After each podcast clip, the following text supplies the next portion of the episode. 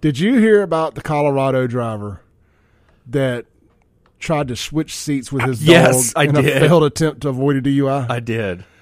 Uh, so I I was talking to my girlfriend last night about this, and I, I think the funniest part here is trying to understand which part of this messes with my sensibilities the most. Is it, and this is on FoxNews.com. I actually got the notification yesterday. That I don't, I don't know what bothers me most.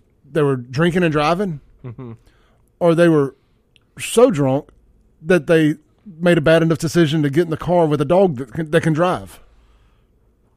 Yeah, I mean, uh, I mean, obviously the dog can't drive, right? But they- I but- you know, But that'd but, be pretty cool if it could. I'm gonna, I'm gonna get on my dog Ray, man. She's But they- drive the car. But they, you know, like they thought that I was supposed to. If you're the cop, right, Yeah, and you walk, they thought the car- cop was gonna think the dog could drive.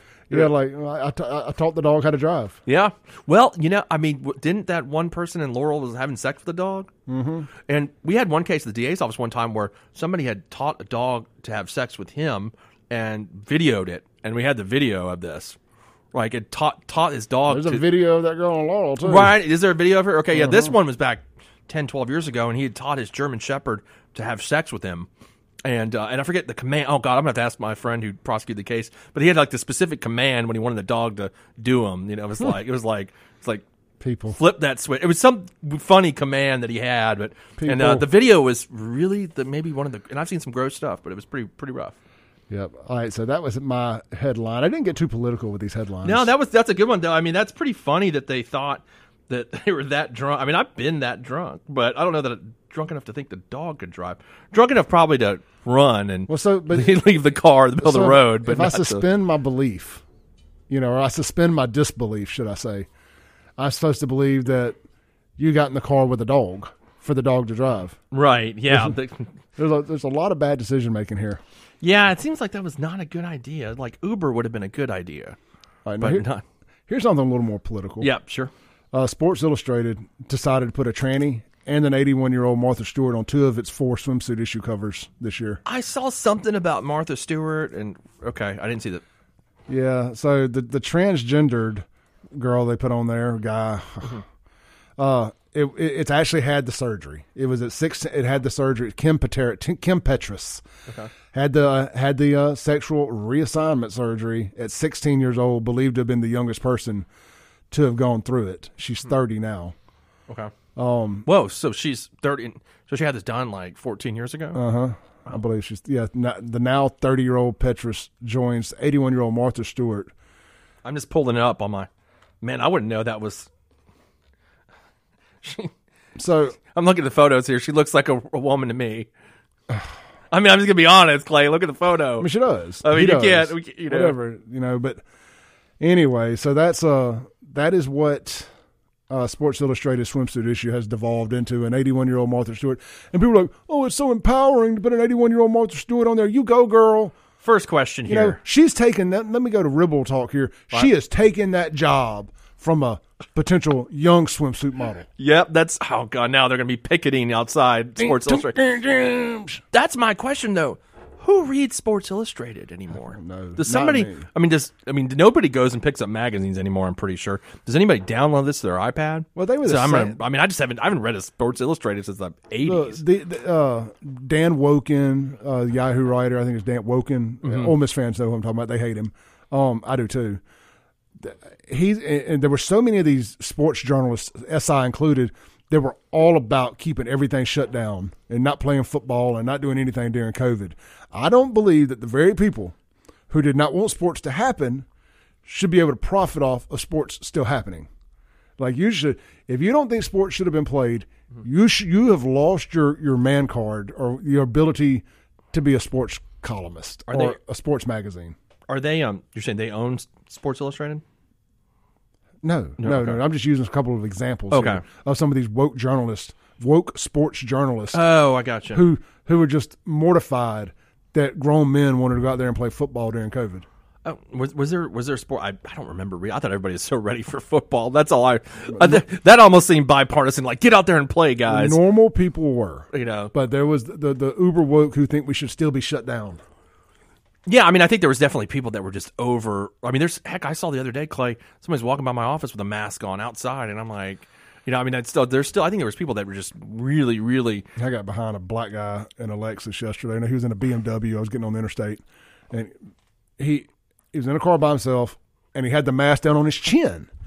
I'm like, man, what are you doing with these masks? Take it mm-hmm. off, please. It's almost becoming like a stylish thing. I've noticed, right? Everybody's wearing. I mean, Yeah, you know, I see one of that those little paper ones. Yeah, I just the funniest too. I did see a guy in the drive-in with one the other day too, and I was like, okay, that was stupid during the pandemic. Now this is even this is even crazier now. Like, All right, uh, you got another headline?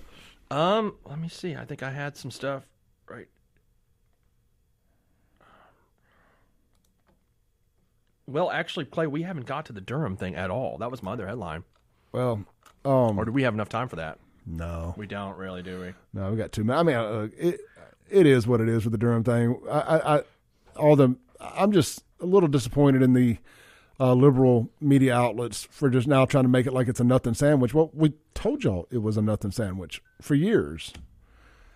I mean, like you you were saying that. I guess we can hit it for a second here. We got a minute. You know, like you were saying that one of your fears of Trump was that he was a stooge of Putin and all that, and you were worried about Putin and everything. Sure. Uh, now this proves that he was not. Well, I think you know. I'll actually go back to Mueller report. I think in the Mueller report, they said that they had no evidence of collusion during the Mueller report. But I think this was more geared towards did the Hillary Clinton campaign conspire to you know push this Russia thing? Actually, it's actually that's not true. What he found, what Durham said. I know that this is I just because I actually read the report, and he um instead said, you know, one of his theories was that the uh, Trump Russia investigation was was started because of other issues through the Clinton campaign. But Durham said there is no question that the F- FBI had an affirmative obligation to closely examine the Papadopoulos ac- allegations. And though he argues that it should only have been like a preliminary investigation rather than the full investigation that actually happened. So really, what happened? Do you remember the Papadopoulos thing? Va- vaguely. I remember- Okay. yeah. Yeah, Papadopoulos is this dude. He was a young guy, and he met with the um, some Russian that was talking about giving emails or Hillary, the Democratic Party's emails. Then he told an Australian diplomat about that, who informed the uh, FBI or CIA, something like that. That's right. And- he, he went to jail, didn't he? yeah, I think for like 12 days or something like that. And then um that's when Crossfire Hurricane uh, listeners, that's the FBI investigation into the possible ties between the Trump organization. Steele and all that. Well, that became later, right? So, like, the reason they started, and this, Durham confirms this, is because of this Papadopoulos encounter.